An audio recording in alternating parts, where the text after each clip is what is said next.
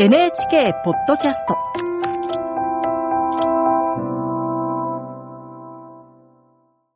内越弘樹とゆいのあきです。ポッドキャスト版山崎デスクの気になるニュースな現場ニュースな人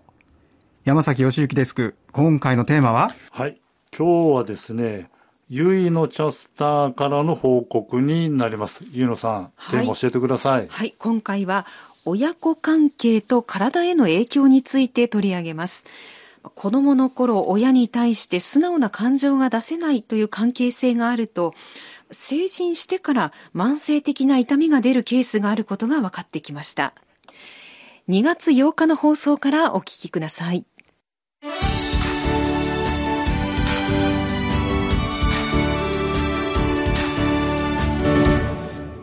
特集です親子関係が及ぼすある影響についてえ今夜はゆいのキャスターの取材ですはい、えー親と子の関係というのは近しいがゆえに今も昔も何かしらの悩みを抱えている方も少なくないと思うんですね。で、ここ数年、毒親ですとか親ガチャなどの言葉でその問題の根深さが伝えられることも増えました。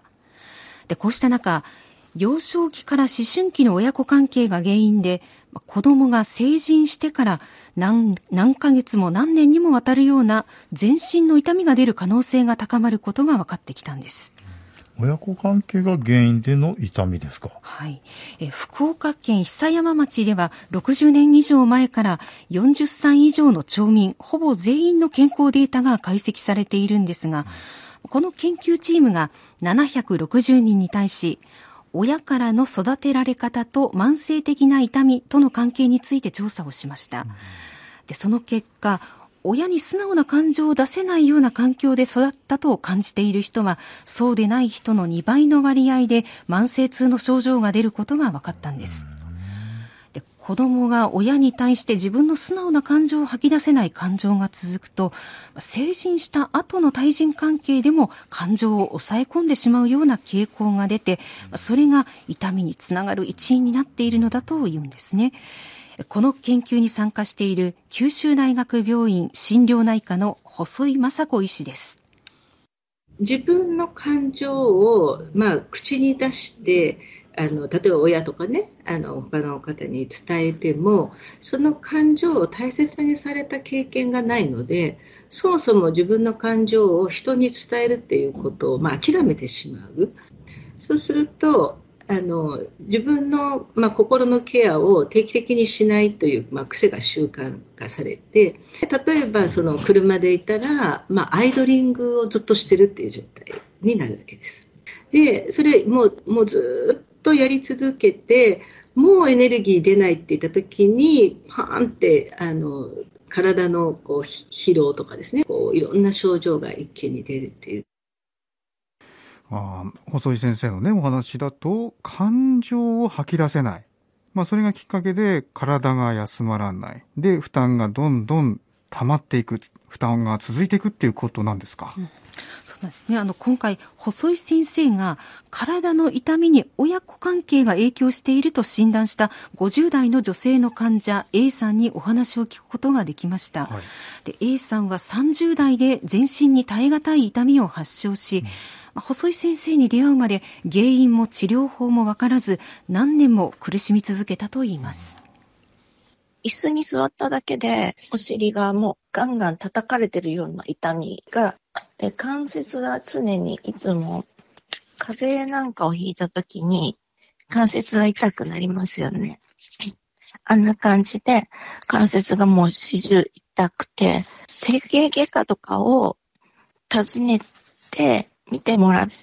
うんですけども、どこも悪くないので、ただまあ湿布をもらったり、あと痛み止めのお薬もらったり、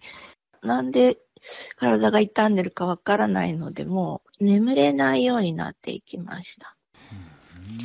あの痛みの出方というのはまあ人によって千差万別なんですが A さんは症状が深刻で手や顎の痛みで食事もままならず体重が30キロ台まで落ちました。で10年以上勤めていた百貨店の化粧品販売員の仕事も辞めざるを得なくなったんです、A さんの親子関係どうだったんでしょう？はい。A さんは公務員の父親と専業主婦の母、それに弟の4人家族。幼い頃から父親の言動に威圧感を覚えて自由に感情を表現することができなかったと言います。あの、すべて命令系の言葉遣いで私に話をするので、父から言われているのは怒られてるのか頼まれてるのか、いつもわからないので、じーっと聞いてるしかなかったんですね。テレビ見て面白いと思って笑おうとするんですが、父がいると笑えない。父の前で、あの、テレビでこう見て笑うと、テレビ見て笑うんじゃないって大声出されたり、怒られないかなっていうのがなんかいつも背中に張り付いていて、父がいるかいないかをまず探る。そういうところが子供の時からなんか人の目っていうのを気にするのが習慣になったような気がします。うん、まあ自分のね素直な感情を受けて受け止めてもらうとかその表現する自分の感情を表現する、まあ、そういったことがなかなかできなかったんですね。ねの A さんの場合、体中に痛みが現れたのは30歳を過ぎてからということだったんですね。はい、この痛みというのはすぐ出るわけじゃなくて、ある程度時間が経過して出るということなんですね。これどうしてなんですか、はい、あの、細井先生によりますと、子供の頃感情を吐き出せないで育った人は、自分の感情にすら気づきにくくなってしまい、その結果、体の小さな異変に気づくことができず対処が遅れ、痛みが慢性化してしまうケースが多いそうなんです。でまたこうした症状の患者さんには共通点が見られるといいます。とてもたくさんお会いしていると、まあ、ある意味行儀が良くてあの他者配慮的な、まあ、良い人が多いんですよね。で、まあ、過剰適応というような、まあ、場の空気を読んであのこう周囲の人が喜ぶような行動ができる人が多いんですけれども、まあ、それがこう、まあ、行き過ぎている状態になってますね。周囲もまあ、職場とか学校にいたりするととてもあの助かる人なんですけれども自分の、まあ、体からのニーズとかですね心でちょっと休憩したいとかそういうことをやらないできた人ですね。これ、ゆうさん、なんかこう、いい改善の方法みたいなのはあるんでしょうか、はい、あの A さんの場合なんですけれども細井先生の勧めで入院をして医療従事者とのコミュニケーションを通して人と信頼関係を構築するトレーニングをしたり言葉にするのが苦手な感情をノートに書き出したりすることを繰り返すなどの治療を経て本音に気づけるようになったといいます。私はこういうふうなことが本当は好きだったり、あの、今、これから何かできるとしたら、こんなことをやってみたかったりというのは明確になったと思います。本当は、やっ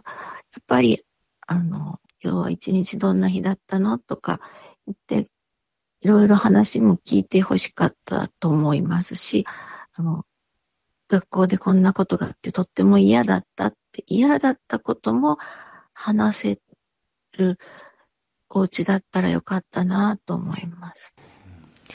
あの今回お話を聞かせてくださった A さんなんですが細井先生の治療を受けるようになって20年ほどになります。まだ常に薬は、ね、持ち歩いていはいるんですけれども以前と比べると全身の痛み和らいできているということですね。まあ、それを聞いてちょっとほっとしますがこの子育てをされている方もいると思います。どういうことに注意することが必要なんでしょうか、はい、あの細井先生は少子化と核家族化が進む中で子どもへの過干渉に気をつけてほしいと言います。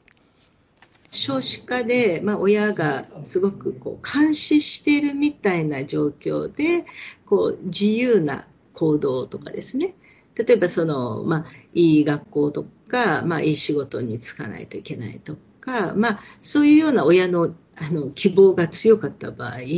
その子供らしく生きていくっていうことができなくなりますよね。あの、まあ、良かれと思ってることなんだけれども、本当に重、何が大切なのかっていうのをこう見失わないようにしないと、その過干渉が単なるこう、監視になってしまうっていうことを危惧しています。いろんなあのしつけをするっていうのがあの大切なんですけれども、そのありのままをあの許容できる環境とか、そういう場では、お互い、あの、ありのままで、あの、楽な関係でいようっていう、そういうのはやっぱり練習する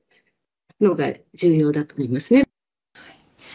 あの、細井先生が言うお互いに楽な関係というのは、まあ、親も子もお互いが素直な感情を出し合えるということだと思うんですよね。でもちろん親は昔も今も子供に対する責任があるわけで、社会に送り出すためにしつけも必要なことです。まあ、ただ、どんな時も子供の声に耳を傾けること、これは忘れてはいけないというふうに感じました。